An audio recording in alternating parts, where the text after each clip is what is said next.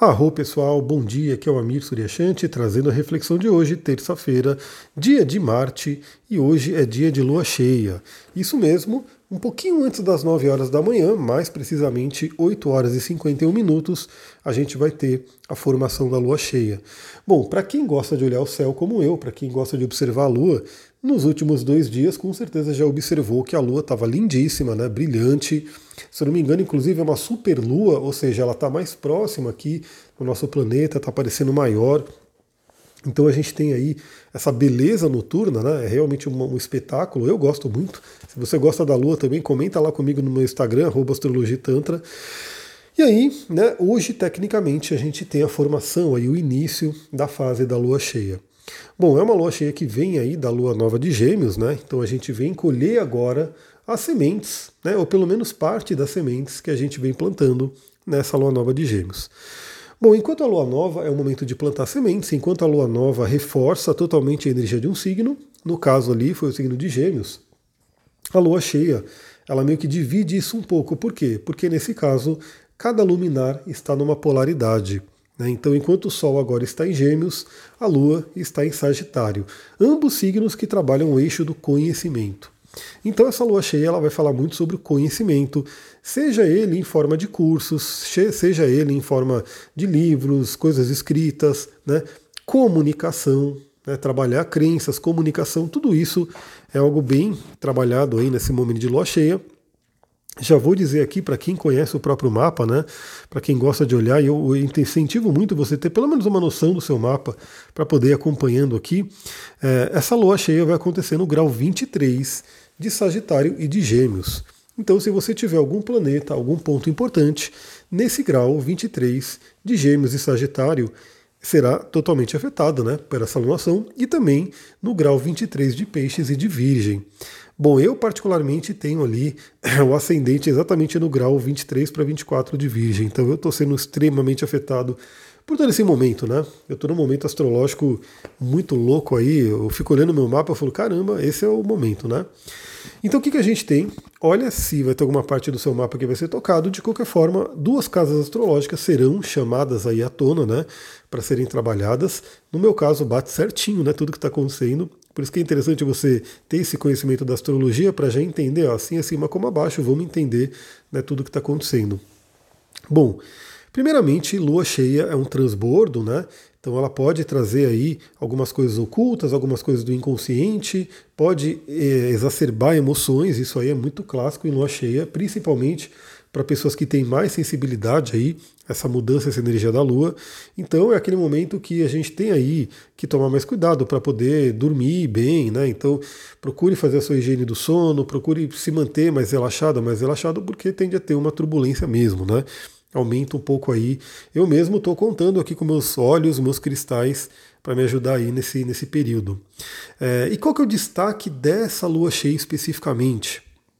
Bom, o destaque é que a gente tem fortemente a influência de Netuno por uma quadratura, na verdade uma grande quadratura, porque Netuno faz aí a quadratura com o Sol e com a Lua, então ele forma aí o chamado T-square, grande quadratura, que primeiramente pode trazer aí uma certa confusão, pode trazer aí é, uma certa instabilidade, mas também é uma possibilidade de acessar questões ocultas, questões do inconsciente.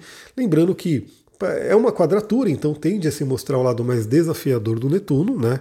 um lado que pode deixar a gente sem norte, sem rumo, sem chão, né? acho que são palavras que poderiam ter a ver com o lado negativo de Netuno, mas se a gente tiver aí um bom contato com a intuição, com a espiritualidade, a gente de repente pode explorar aí o nosso inconsciente e aproveitar um pouquinho melhor.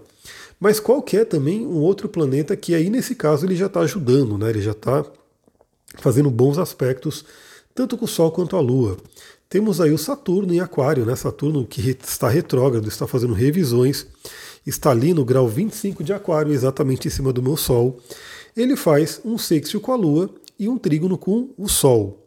Então, na verdade, enquanto a gente tem aí o desafio de Netuno, temos aí o apoio de Saturno. Mas como que a gente pode ter o apoio de Saturno? Né? Saturno sempre pede que a gente tenha aí responsabilidade, pé no chão, que a gente tenha aí organização, busca da excelência. Então eu diria que A gente tem a possibilidade até de sonhar com Netuno, né? pode nos colocar nas nuvens, pode nos tirar do chão, mas é, a gente tem que se apoiar em Saturno, a gente tem que se agarrar em Saturno para que a gente tenha o pé no chão e realize. Né?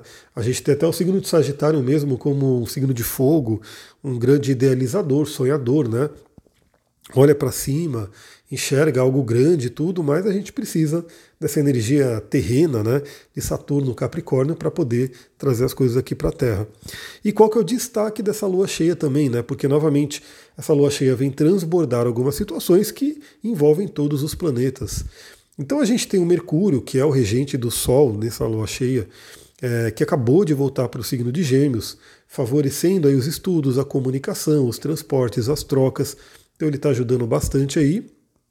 E o regente ali da, da, da, Lua, né, que no caso é Júpiter, está ali no signo de Ares, né? Então trazendo aí a força da gente poder ter coragem, né, ter iniciativa. Inclusive esse Júpiter ele faz aí é, um sexto com Mercúrio, né? Ele ajuda a ter uma conexão legal. Então, veja que os dois regentes, tanto do Sol quanto da Lua, nessa lua cheia, estão se falando bem, estão se conectados aí numa boa conexão. É, aí temos também o Marte fazendo o, a conjunção com Quiron, né? então podendo trazer à tona feridas, né? podendo aí é, a gente acessar feridas dos outros, os outros acessarem nossas feridas, nós mesmos acessarmos as nossas feridas e enfim, pode vir à tona aí, né? O Marte é um grande engatilhador mas também traz aí essa possibilidade até da cura.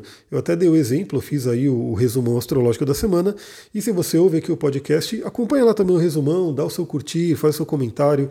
Novamente, é muito legal a parte do Instagram, porque eu consigo ver, né, é, cada um de vocês que comentam, compartilham, curtem lá, e aqui eu não consigo ver. Eu sei que tem pessoas ouvindo, mas eu não tenho como, como ver, né, a pessoa.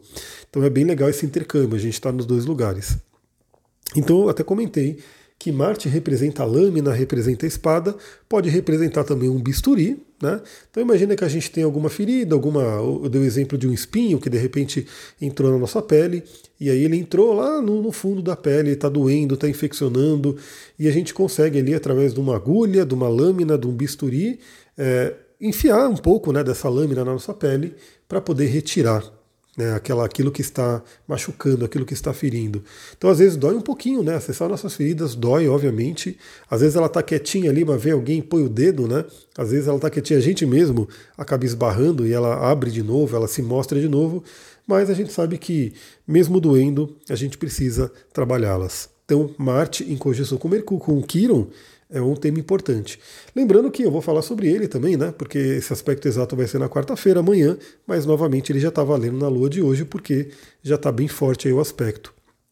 E por fim, temos aí novamente como um tema de lua cheia transbordando coisas, né?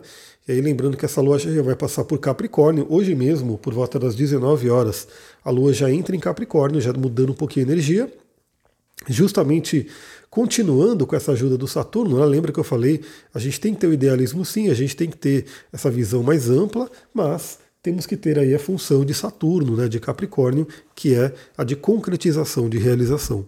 Então nessa semana a gente ainda tem aí a lua cheia passando por Capricórnio, Aquário e Peixes, até ela entrar em Ares, onde ela vai ficar minguante.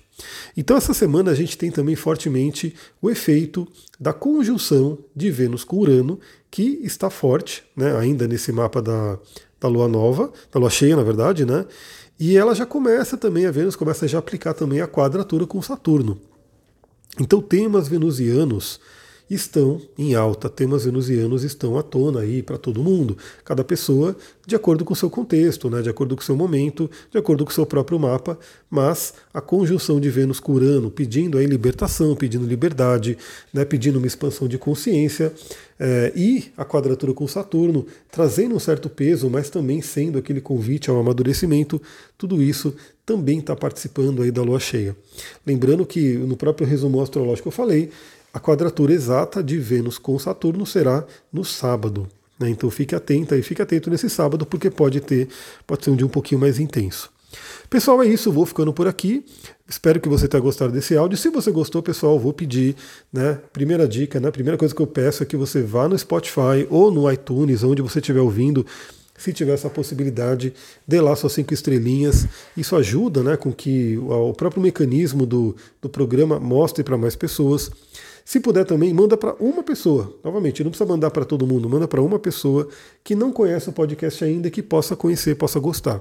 Lembra, se você conhece alguém que gosta de astrologia, né, que eu sei que tem muitas pessoas no mundo que gostam de astrologia, você manda para ela. Ela, se ela não conhecia, ela vai passar a conhecer. Se ela gostar, ela vai te agradecer, porque ela vai poder acompanhar diariamente. Ela não conhecia. Se ela não gostar, beleza, ela vai ouvir, não gostou e tudo certo. Né? Ela não se inscreve, não, não continua ouvindo. Então, não dói nada, né? Não, não é uma coisa que é complicada. Então é isso. Quem puder, ajuda aí. E se você compartilhar no Instagram, me marca lá nos stories, que eu gosto muito de ver quando as pessoas também compartilham ali. É isso, pessoal. Vou ficando por aqui. Uma ótima terça-feira. Namastê, Harion. Ah, acompanhem os stories do Instagram, porque coisas estão surgindo por ali.